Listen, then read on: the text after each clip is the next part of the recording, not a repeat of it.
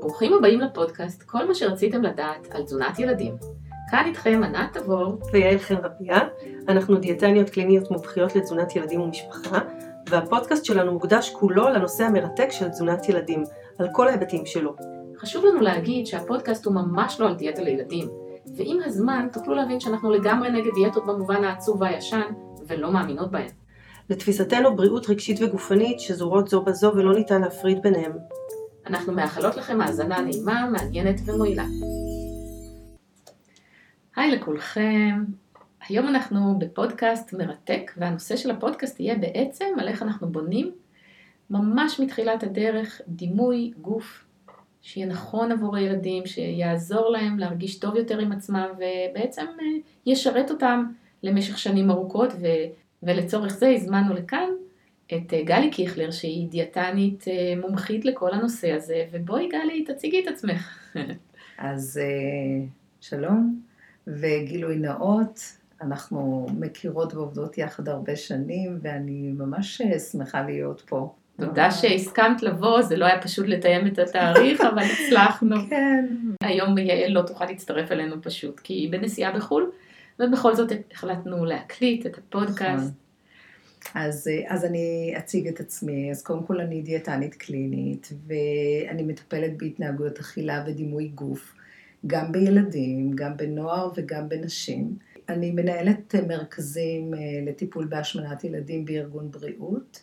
ומנחת אה, קבוצות, אה, מנחת סימולציות תקשורת ומדריכה של דיאטנים. אני מתעסקת בהדרכה של דיאטנים בדיוק בתחומים האלה. עוד דבר אחד שאני עושה בשנים האחרונות זה רוקדת. כן, אז, אה, איזה, אז, איזה יופי, איזה יופי. כן. זה לקחת את, ה, את הגוף ולהשתמש בו הכי נכון. בכיף שאפשר. נכון, אז למדתי אימפרוביזציה בתנועה, ואני מעבירה סדנאות במיוחד אה, לאנשי מקצוע, ואני מקווה שבקרוב גם, אה, גם במסגרת טיפולית. מעולה.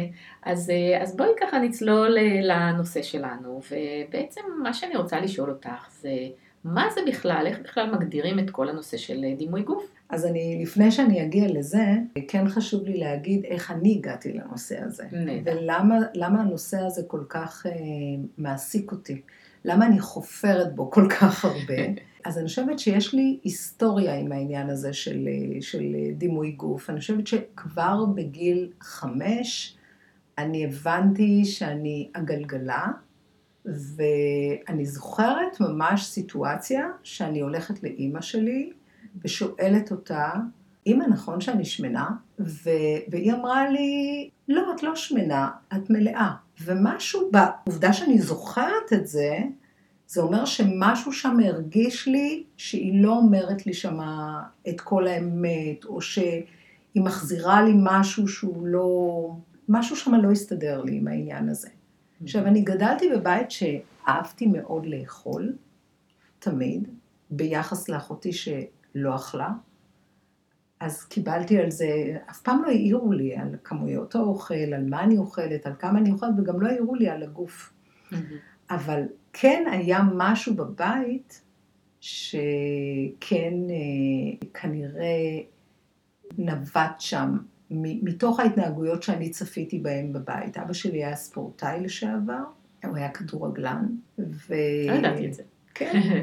והוא היה, היה מתאמן בבית, הוא היה גבוה ורזה, וחטוב, וכשהיה מצטבר לו קצת שומן ב, אה, ב, אה, ככה בבטן, באזור של הצדדים, מה שנקרא, אז הוא היה תופס את השומן, והיה אומר, אוי, צמח לי קצת שומן פה, והיה מתייחס לדבר הזה, וכנראה שבאיזשהו מקום אני הפנמתי את זה כילדה, שזה משהו שלילי.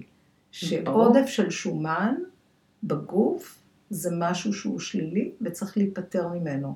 התגובה שלו לזה הייתה ישר לרדת לשכיבות צמיחה ולעשות uh, ספורט. זה כמעט תמיד היה מגיע ביחד. והוא עשה את זה מולך. מול הבנות. הוא, הוא, לא, היה, הוא לא סינן את זה. הוא היה מאוד טבעי בהתנהגות כן. שלו. כן.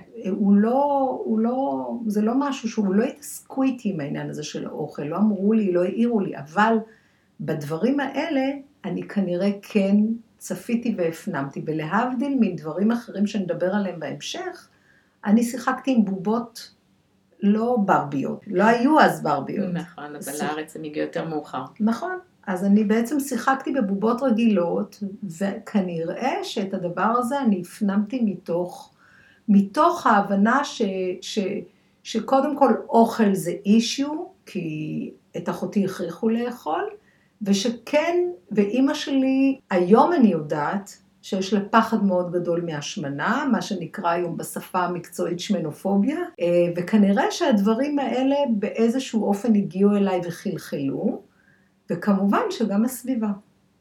כן. הסביבה, החברות, הדיבור על, על, על כנראה על משקל ועל גוף, ואז מספיק טריגר אחד משמעותי, ואת כבר לגמרי שם. ובאמת אה, בגיל 16 אה, אחרי, 16-17 אה, אחרי טראומה משפחתית, אבא שלי נפטר, והשתמשתי ב, ב, ב, ב, בעצם בהפרעת אכילה כדי לרדת במשקל, כדי לשלוט בחיים שלי ולשלוט בגוף שלי.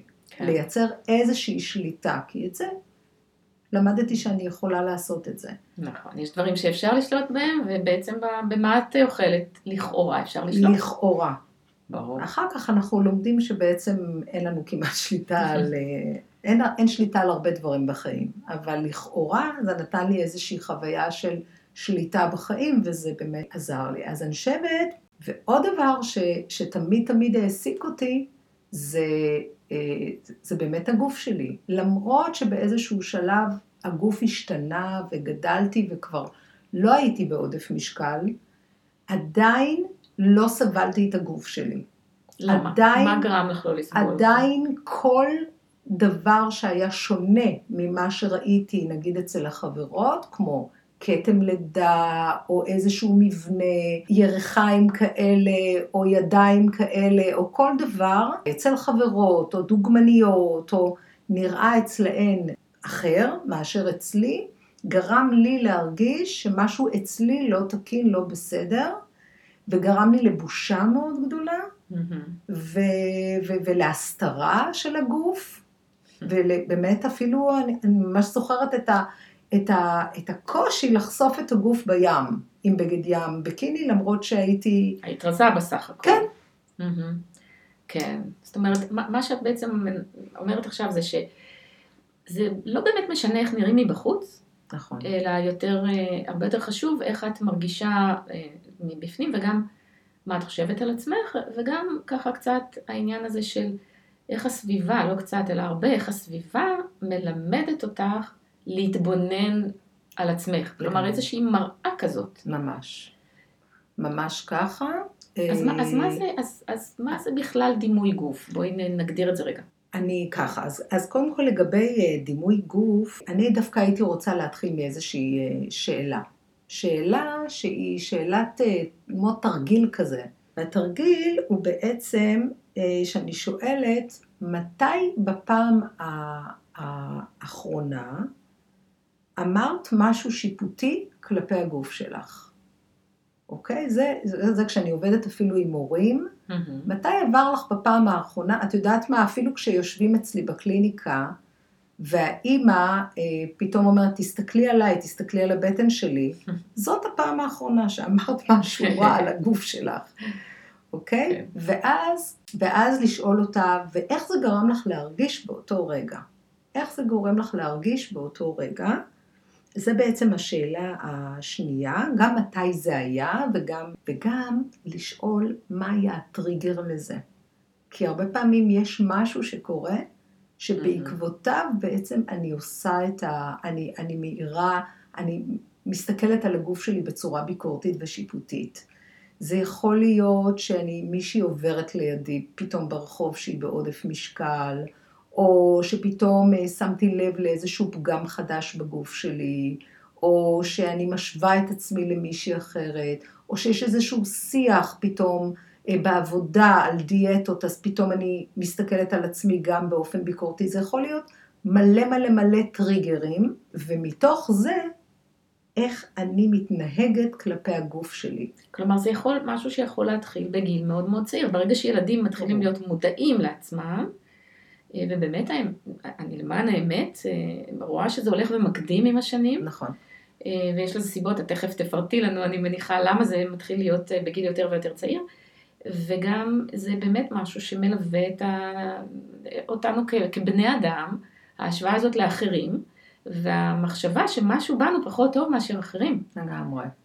אני, אני ממש יכולה להגיד שאני רואה, אני לא רואה את הילדים עצמם, אני מדריכת הורים בדרך כלל, אבל הורים יכולים אפילו בגיל ארבע לספר לי שלילדים שלהם יש שאלות בסגנון של, אמא, אה, הבטן שלי גדולה מדי, או אמא, אני שמנה, הם אפילו לפעמים לא מבינים את המונח, אה, ולפעמים הם כן מבינים. אז השאלה היא באמת, מה, איך אנחנו בונים נכון מההתחלה את הדבר הזה, איך אנחנו יכולים להביא את הילדים שלנו למצב שבו הם לא יתעסקו בצורה כל כך שלילית עם הגוף שלהם. אז עצם התרגיל הזה בעצם אה, מלמד אותנו קודם כל איך אנחנו מסתכלים על עצמנו, וזה כבר נותן איזושהי אה, תשובה mm-hmm. לאיך אנחנו אמורים אה, להשתנות בהקשר הזה. זאת אומרת, אם אנחנו מסתכלים ככה על עצמנו, מתכוונת. כהורים, mm-hmm. אם אנחנו כהורים בוחנים בצורה כזאת שיפוטית את הגוף שלנו ומתעללים בו, אגב, כי ברגע שאני מרגיש שהגוף שלי לא מספיק טוב או ראוי, אני מתחיל לעשות כל מיני פעולות. למשל, אני יכול לדלג על הארוחה הבאה. או למשל, אני יכולה לא לצאת מהבית ליציאה שהייתי מתוכננת אליה. או ללבוש על עצמי בגדים שחורים גדולים כדי שלא יראו את הגוף שלי. או אני אעשה כל מיני פעולות. עכשיו, אני מודל. הילדים כן. שלי מסתכלים עליי. הם גם שומעים לפעמים את מה שאני אומרת על הגוף שלי. אז, mm-hmm. אז זה, זה סיפור אחד שאנחנו נגיע אליו גם בהמשך. שזה כאילו האפקט המראה. האפקט המראה. ומצד שני, גם בוא רגע, כתוצאה מאיך שאני רואה את עצמי, כתוצאה מזה שאני לא בחמלה כלפי עצמי, ואין בי לא קבלה ולא חמלה, אני נוטה להסתכל בזכוכית מגדלת גם אצל אנשים אחרים. זאת אומרת, כל העין שלי היא מכוונת לראות לא את המכלול של הילד שלי או של ה...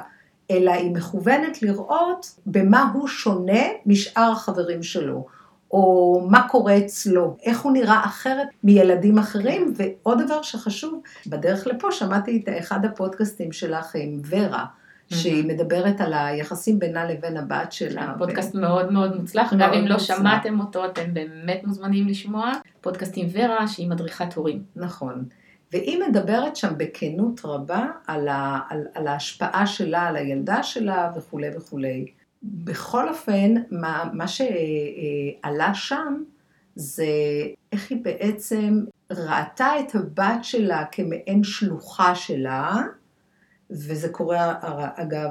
זה קורה המון. ל, ל, לרבים וטובים, וכתוצאה מזה, אם הילד שלי שמן, או אם הילד שלי יש לו כתם לידה, או אם לילד שלי יש אוזניים בולטות, או אף כזה, או כל דבר אחר, זה בעצם הייצוג שלי מסתובב בעולם, והוא בעצם איזה סוג של שלוחה שלי, ו- ו- ואני חייבת... Uh, לדאוג לשנות את זה, או לעזור לו לשנות את זה, כי, כי אחרת מה יקרה איתו בעולם הזה? נכון, איך הוא יתמודד, הוא יסבול, הוא יהיה מסכן, וזה וזה. אם אני נתקלתי. נניח באיזשהו לעג על מראה מסוים, אז, אז אני לא, אני רוצה את, למנוע את זה מהילד שלי. אז אני מנסה למנוע את זה על ידי איזושהי התערבות שהיא לא תמיד הכי נכונה. נכון, בדיוק.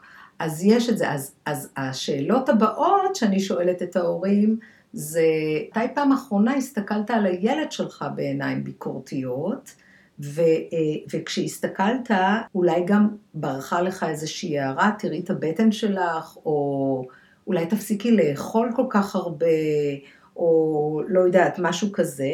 בשביל וגם... מה את צריכה את זה? כבר נכון. אכלת מנה שלמה, נכון, בטח נכון, לא יכולה, נכון. לא יכול להיות עכשיו שאת באמת אה, זקוקה לאוכל הזה. בדיוק. וגם לחשוב רגע איך הילד הגיב בסיטואציה הזאת, וגם מה היה הטריגר שם, כי זה לא סתם, אני רואה, אני פשוט איזו מחשבה שצצה לי כתוצאה ממשהו שחוויתי, או איזושהי חוויה רגשית, או איזושהי חוויה שחוויתי באותו רגע, ואני בעצם משליכה אותה החוצה. יכול להיות שאני כבר לא מאמינה שאני יכולה להשתנות, אז לפחות שהילד שלי לא יסבול ממה שאני סובלת. כן, לכאורה מהמקום הכי מגן והכי טוב. כאילו, כאילו אבל זה לא מוביל למקום טוב, זאת נכון, הבעיה, זה. מכניס אותו לתסכול נכון. מול עצמו. אז בעצם מה זה דימוי גוף? דימוי גוף זה תמונה שאנחנו מציירים במוח שלנו, אוקיי? שהיא מתארת איך אנחנו נראים מבחוץ ואיך אנחנו מרגישים כלפי עצמנו, כולל רגשות, תפיסות, גבולות גוף, אה, חלקי גוף שונים והמכלול שלו. עולה לי סיפור אה, של איזשהו ילד, ילד שמן שהגיע אליי מתישהו אה, למרפאה, והוא אמר לי, תסתכלי, יש לי ידיים של חזיר.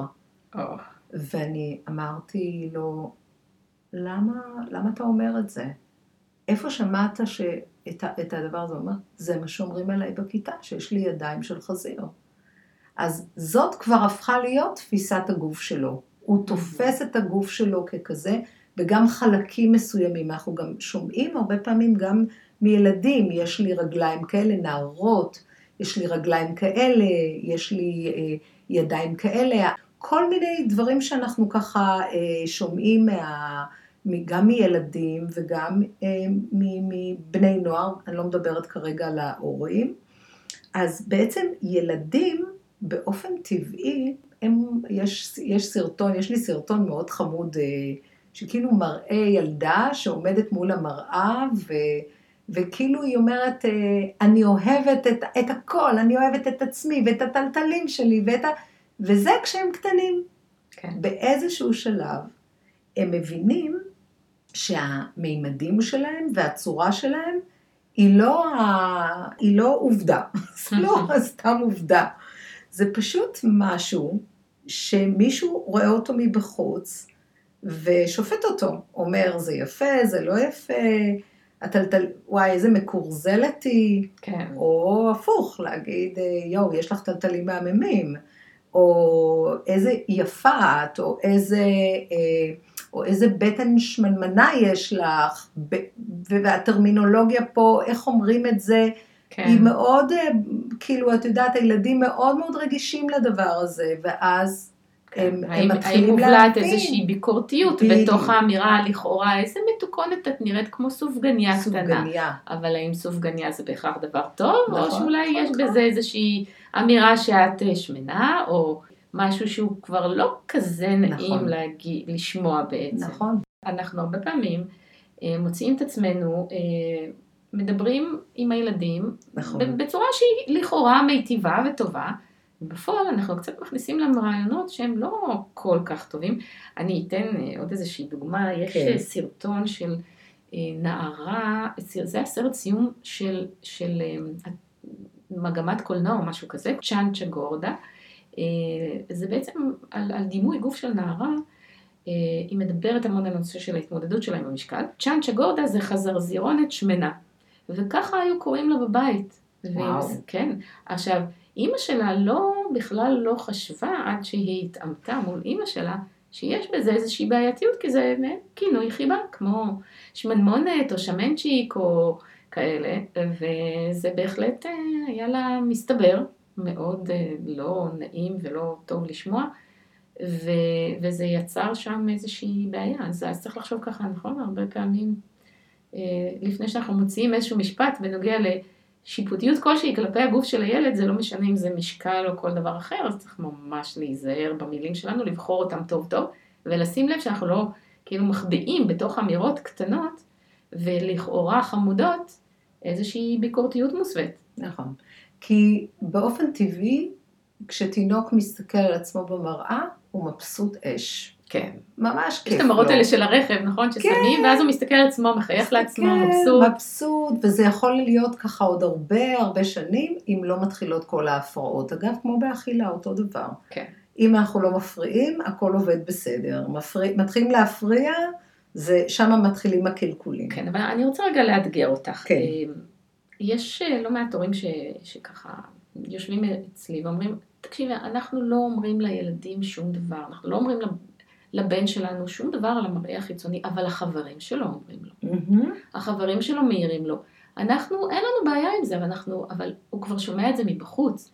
אז מה זה משנה? זאת אומרת, אנחנו אמנם יכולים לאהוב אותו בדיוק איך שהוא, אבל החברים שלו יגידו לו, הסביבה שלו, הוא יתעמת בסוף מול המציאות.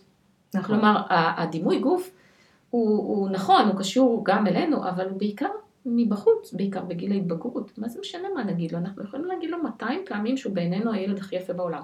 תכלס, בעיני, בעיניו הוא לא יפה. מה עושים עם זה? אני כן אגיד ש... שבעצם אנחנו רוצים לייצר איזשהו איזון.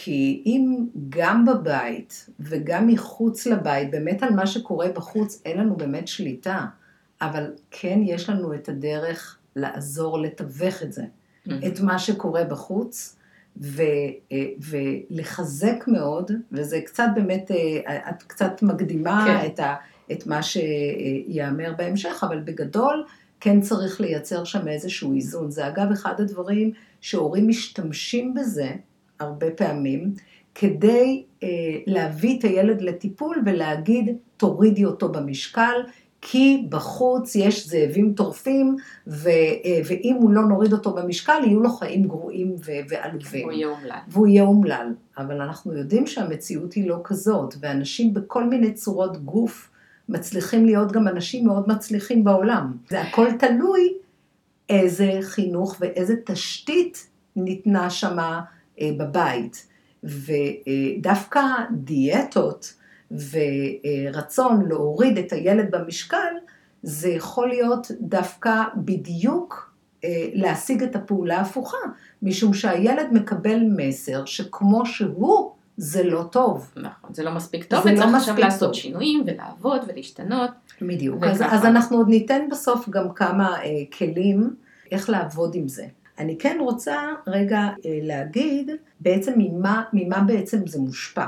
ממה מושפע דימוי הגוף שלנו? אז דיברנו באמת על מה שקורה בתוך הבית, ועל זה מהמם. שמתחילות כל מיני הערות מהסביבה, ואולי אפילו בגן, ואולי מתחילים כל מיני דברים שבאמת מתחילים היום בגיל מאוד מאוד אה, צעיר. אני רק רוצה ככה להגיד איזה משפט בנוגע לזה, כן. וזה שגם אם אה, לא מתחילות הערות וכך הלאה, אז חלק אה, מהסיפור, לעזור לילד להרגיש שהכל בסדר, ושאנחנו מקבלים אותו כמו שהוא, אנחנו אוהבים אותו כמו שהוא, בלי שום סייגים.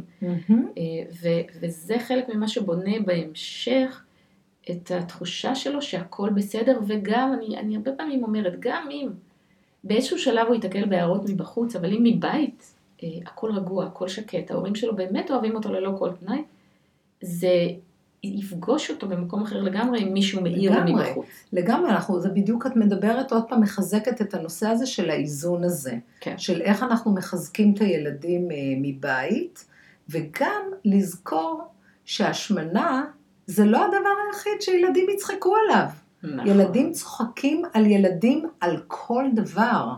ולאו דווקא הילדים השמנים הם אלה שעושים להם בולינג ופוגעים בהם אה, וחווים בריונות. מה משפיע על, ה- על הילדים שלנו, מהמם. על הילדות האלה? אז קודם כל, יש את הספר האייקוני של אה, נעמי וולף, אה, שנקרא מיתוס היופי.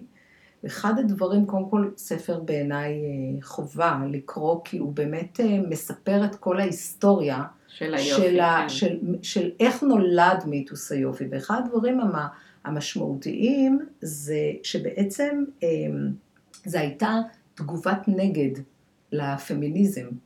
אה, זאת אומרת, ככל שנשים התעצמו יותר ונעשו יותר חזקות, ככה נולדו בעצם כל מיני מנגנונים שיפקחו עליהן כדי שהן לא יגדלו יותר שלא מדי. יעופו על עצמם שלא יותר יעופו על מדי, עצמן, לא יחשבו. שהן שוות מדי. שיקטינו אותן, כן. שיקבצו אותן, ואז בעצם הפיצו ממש מיליוני דימויים של מה, איך אישה אמורה להיראות. ו- ובעצם משם נוצרה, אה, נוצר אידיאל היופי, תעשיית היופי וכולי וכולי. למשל, ברבי.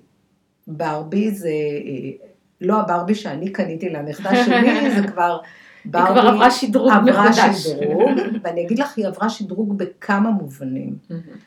פעם ברבי הייתה אה, מופיעה קודם כל עם, רק עם אביזרים של אופנה, ורזה רזה רזה.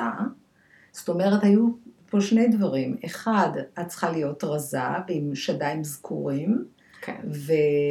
ורגליים ארוכות ולרוב בלונדינית או משהו כזה. כדאי שתהיי גם כדאי, בלונדינית. כן. ו, ומהצד השני, כל הקיט שלה, הוא היה מורכב בעיקר מ... אה, מבגדים נעליים, תיקים, כן. בדיוק. ומה יש. היום? אני באמת לא הסתכלתי על היום הברביות ברבי המודרניות. יכולה להיות אה, רופאה, אז יש לה אביזרים של רופאה, והיא יכולה להיות מהנדסת, והיא יכולה להיות הכל. אז קודם כל היא מגיעה עם שלל אפשרויות. אז ברגע שילדה משחקת בברבי עם בגדים. זה מעביר לה איזשהו אה, מסר דרך התת מודע, שזה בערך מה שאת יכולה לעשות כן, בחיים כאילו שלך. תתעסקי בבגדים שלך. תתעסקי בבגדים. זה בהופעה שלך ובנראות שלך וכולי. כן. והיום באמת לא רק, גם המבנה השתנה. גם יש, אפשר לראות היום ברביות בשלל צבעים, ובשלל מקצועות, ובשלל צורות גוף. איזה יופי. אז, אז כן, אז יש כבר הזמן. התפתחות. עדיין, אה, בכל מיני מחקרים אה, על ברביות מדברים שילדה שמשחקת בברביות, אם בודקים אחר כך את, ה, את הדימוי גוף שלה מיד אחרי שהיא שיחקה, זה באופן אוטומטי משפיע. גם אם היא אחר כך נגיד תשחק במכוניות, או ייתנו לה איזושהי, אה, מה שנקרא, הסחת דעת, כמו שהם נותנים להריח קפה, זה לא יעזור. רגע, אז מה, אבל מה עושים? מה עושים? הילדות מתות על בובות. נכון, נכון. עם אז? קודם כל, אה, נותנים להם. עושים בקרה על העניין הזה. קודם כל אפשר לרכוש בובות שהן בדמויות שהן... שהן לא ברביות, את ש- אומרת. גם ברביות, אני אומרת, יש היום ברביות מהמם. שעם צורות יותר עגולות ויותר דומות דומות ל- ל- למשהו אנושי. למבנה גוף אנושי בדיוק.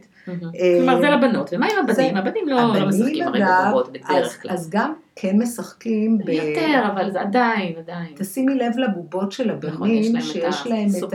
הסופרמן, שתמיד הכל עם קוביות בבטן וכל נכון. מיני כאלה, וזה גם משפיע. במחקרים גילו שגם זה משפיע על הבנים, ואז באיזשהו שלב כשהם גדלים, הם רוצים שיהיה להם גוף אה, רזה, מהמם. שרירי, ועם קוביות. בדיוק. כן. בדיוק. ואם אין מספיק קוביות, אז אז זה אה, גם, אז כן, אז זה גם לא מספיק טוב. גם בנים שיש להם את המודלים נכון. של ה... את הדימוי האידיאלי שלהם, גם להם מכניסים לראש תבנית מאוד מאוד ספציפית של. המשולש הגברי.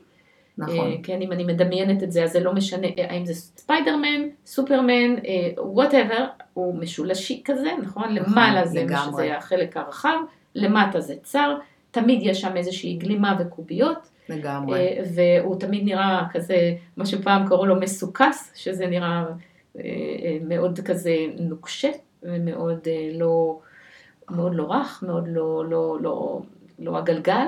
חזק. וכן, ולכן באמת אנחנו רואים גם אצל בנים הפרעות בדימוי גוף. חד משמעית, אבל בתוך כל זה, הבנות הן יותר בפרונט, ואני אגיד יותר מזה, שמי שקיבלו את התפקיד להעביר את המסר של איך ילדה צריכה להיראות, או איך אישה צריכה להיראות, זה האימהות.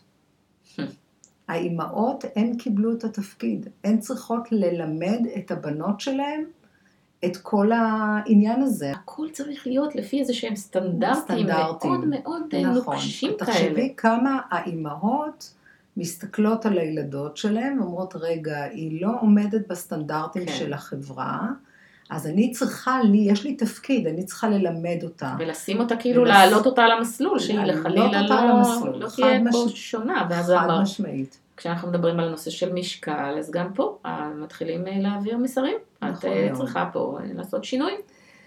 ו- ואני חושבת שאחד הדברים החשובים שנדבר עליהם עוד אה, בהמשך, זה כמה חשוב לחשוף את הילדים שלנו לעוד כל מיני מודלים. כמה זה, כמה זה משמעותי. בדיוק היום אה, הייתי ביוגה, וככה המורה ליוגה מספרת של, שאבא שלה לקח אותה לאיזה פסטיבל זורבה, וואטאבר, שהייתה בת 11, והיא אמרה, מה זה כל האנשים ההזויים האלה? כולם נראים היפים וזה, היא לא זזה מהאוהל, לא זזה ממנו, ואז פתאום עברה שם איזו בחורה אה, יפה, והיא אמרה, או, oh, סוף כל סוף בחורה אחת יפה עוברת פה, ואז היא הרימה ידיים והיא ראתה שיש לה מלא שיער בבית השפי, אמרה, אלוהים, ישמור מה קורה פה. עכשיו, היא לא ראתה נשים עם שיער בבית השחי, זה היה. מאוד נדיר אגב. זה הכל עניין של, אה, אנחנו מתחילים להיות יותר ויותר במעין שאיפה להיות סינתטיים כאלה, נכון. ששיער זה לא טבעי. נקי, ו- נקי הכל נקי, כאילו הכל צריך הכל להיות צריך להיות נקי. לפי איזשהו סטנדרט כזה. נכון. כן. מצד שני, אה, אה, אי אפשר להילחם בזה קצת. אה, זאת אומרת, איך נלחמים בזה? אז יש את האקטיביסטים שפשוט אה, אה, פועלים כדי אה, אה, להביא למודעות של, של, של, של, של, שזה של בסדר, טבעיות, כאילו. שזה בסדר להיות בכל מיני מקומות, ושזה בסדר שיש כל מיני סוגים של גוף, וזה בסדר שיש אה, סימני מתיחה, וזה בסדר שלא מגלחים שיער מכל מיני מקומות, אה, וזה גם בסדר להיות שמן ו- ומאוד רזה, או אה, שטוחת חזה, או כל דבר אחר, ואני חושבת שהן עושות, אני עוקבת אחרי הרבה כאלה, כי... מאיפה מוצאים אותם? בואי תגלי לנו. יש מלא. קודם כל, אה, לאחרונה למשל, יש את אה, מעיין קרת, שאני, אה, כן. שהיא היא מובילה את, ה, את התחום הזה. היא באה מהמקום שלה, היא הייתה דוגמנית על, היא הסתובבה בעולם, והיא כל הזמן מספרת שאיך למרות כל זה שהיא הייתה רזה ו- ויפה וכולי וכולי, היו לה המון עניינים עם הגוף. שזה מאוד, זה אגב מאוד אופייני אצל דוגמניות. שככל, הרי אנחנו יודעים שהן מלא דוגמניות אנורקסיות, נכון. כי הן פשוט אה, אה, אה, צריכות לעמוד באיזשהו מודל באמת בלתי אפשרי, נכון, בהרבה מובן עכשיו, ו- והן יפהפיות, והן מצטלמות בכל העולם, נכון. וכולן היו רוצות להיות כמותן, והן עדיין מרגישות לא מספיק יפות, או לא מספיק מוצלחות בקטע של נכון. הגוף, וכך הלאה, שהוא, זאת עובדה, שזה לא משנה לאן נשאף להגיע ואיך באמת המציאות האובייקטיבית תהיה, בסופו של דבר מה שחשוב זה התפיסה שלנו את עצמנו. לגמרי. אז יש, אז יש אותה, ויש את פאולה רוזנברג, ויש כן. אה, יש את אה, ענת אסודי, שהיא אה, היא למדה באקדמיה למחול, איפה שהבת שלי עכשיו לומדת, ולמדה בחוג לתנועה, בדיוק אותו חוג, ו, אה, והיום היא בעצם אה, אה, מדריכת פילאטיס, בודי Mhm. פוזיטיב. והיא כותבת, אה, אני עוקבת אחריה גם באופן קבוע ומאוד מעריכה את העשייה שלה, והיא מביאה אה, גם משהו שאנחנו אולי נדבר עליו אחר כך, את החשיבות הזאת של פעילות גופנית לאנשים עם גוף גדול, שזה, שזה גם... ולא אה, בקטע של אה, כי זה מוריד אתכם במשקל, לא, אלא לא כי זה מחבר הזה. אתכם לגוף שלכם, בדיוק. ומלמד אתכם לאהוב את עצמכם. בדיוק, בדיוק, ולהיות בתנועה בכל, גו, בכל, בכל גודל אה, של שזה גוף, נפלא. שזה נהדר. ויש נורא. עוד רבות וטובות, פשוט כרגע כן, לא... כן. כמובן שגם איילת קלטר מדברת על זה מהמקום שלה, אה, כל אחד יש כן, לו את איילת ה... קלטר היא דיאטנית גם, שהתחילה את כל הנושא הזה. כן, משפת האכילה. שפת האכילה, שזה באמת דבר נהדר, ועדיין אה, עדיין אה, יש עוד המון כאלה שלגמרי לא שם. זאת אומרת, נכון. כל מיני אנשים שעושים דיאטות, אה, ולא משנה למי, אם זה למבוגרים או אפילו לילדים, והם הם לגמרי לא, לא בעניין הזה של... של איך לדבר נכון על הנושא, וזה אז משהו כאילו- שאנחנו מנסות נכון. קצת ככה לשפר. אז כאילו קצת לקחנו את זה לא רק למקום של ההשמנה, אלא בכלל כל מיני באמת אה, ככה דברים שככה, אה, אה, נראות של הגוף בעוד כל מיני כן. חלקים. באמת אני חושבת ש, שהנושא של דימוי גוף נפגע לא רק אצל אנשים נכון, עם נכון. משקל, זה קשור אנשים בעלי. עם עודף משקל. הרצון הזה כאילו להכניס את כולם לאיזשהו תלם כזה, הוא בא לידי ביטוי באמת גם בתעשייה של הניתוחים והתרופות. משתמשים בתרופות כדי שיורידו אותם במשקל, כולנו יודעים ש- הקסמים האלה. שכולם נכון. מחפשים את תרופת הקסם שתוריד במשקל ומשלמים על זה כמויות מטור, בכמויות מטורפות של כסף ובהמון אנרגיות. והמון אנרגיות. ואני חושבת שהמסר הזה ש... שהמדיה אומרת שרזון זה הצלחה, זה כוח, זה בריאות, זה אושר, זה, זה ממש כאילו כמו אקסיומה כזאתי. כן, כאילו אם אתה רזה הכל מוצלח. הכל מוצלח. שזה כל כמה כך רחוק סיפורים מהמציאות. שמענו על אנשים שעשו תהליך ולא נש... לא, לא, לא, לא, לא נהיו יותר שמחים. כן, נהיו יותר רזים, אבל ממש לא הרבה יותר מאושרים. ממש, ממש כן. ככה. וגם עוד דבר, שכולם יכולים להיות רזים. כן, שזה עוד נקודה מאוד מאוד קשה וחשובה להדגיש. נכון. לא כולם יכולים להגיע למקום של להיות רזים ולעמוד. באיזשהו סטנדרט גוף. וזה לא, ואנחנו שתינו דיאטניות, אוקיי? אנחנו אומרות את זה. במילים גלויות, יש אנשים שמבנה הגוף שלהם הוא פשוט אחר, הם יהיו נכון. יותר הגלגלים. לא כולנו נולדנו לתוך תבנית אחת, לא, לא נוצקנו לתוך תבנית אחת, בעיקר כשאנחנו מדברים על, על, על התקופה שאנחנו חיים בה, שאנחנו באים מהמון רקעים אתניים שונים. כי אם מסתכלים נגיד על, רק על, סתם, האינדיאנים באיזשהו שבט ב, ב, ב, באזור של, של האמזונס, והם כולם שם מתערבבים אחד עם השני במשך המון המון שנים, ונשארים שם בתוך המקום הזה, הם, הם יהיו דומים אחד לשני. נכון. אנחנו באים מהמון מקומות, ואין מה לעשות, אנחנו, השונות היא מאוד מאוד גדולה. מאוד ברגע שיש גדולה. שונות, ויש איזשהו דגש שאנחנו רוצים לראות בדמות מסוימת מתוך השונות הזאת, אנחנו בבעיה מאוד קשה. נכון. זה בכוח להכניס את עצמנו לתוך תבנית. כן. הרבה פעמים, בלי. להתייחס ל- לשונות הטבעית הגנטית שיש לנו אה, בעולם. אני תמיד אומרת שכמו שיש מקום, אני אומרת את זה גם להרבה הורים ולילדים, כמו שיש מקום בטבע לכל כך הרבה סוגים של צמחים וחיות, כך יש מקום בעולם לכל מיני סוגים של אה, גוף. לגמרי. יש איזה ספר חמוד נורא, אני לא לגמרי זוכרת, אה, שיש שם בעצם כמו דמויות כאלה של, אה, של חיות, שכל אחת מהן היא, יש שם נגיד היפופוטמית קטנה, ויש שם, לא יודעת, צפרדע וכאלה, וכל אחד יש לו מבנה גוף שונה לגמרי, וזה הוא.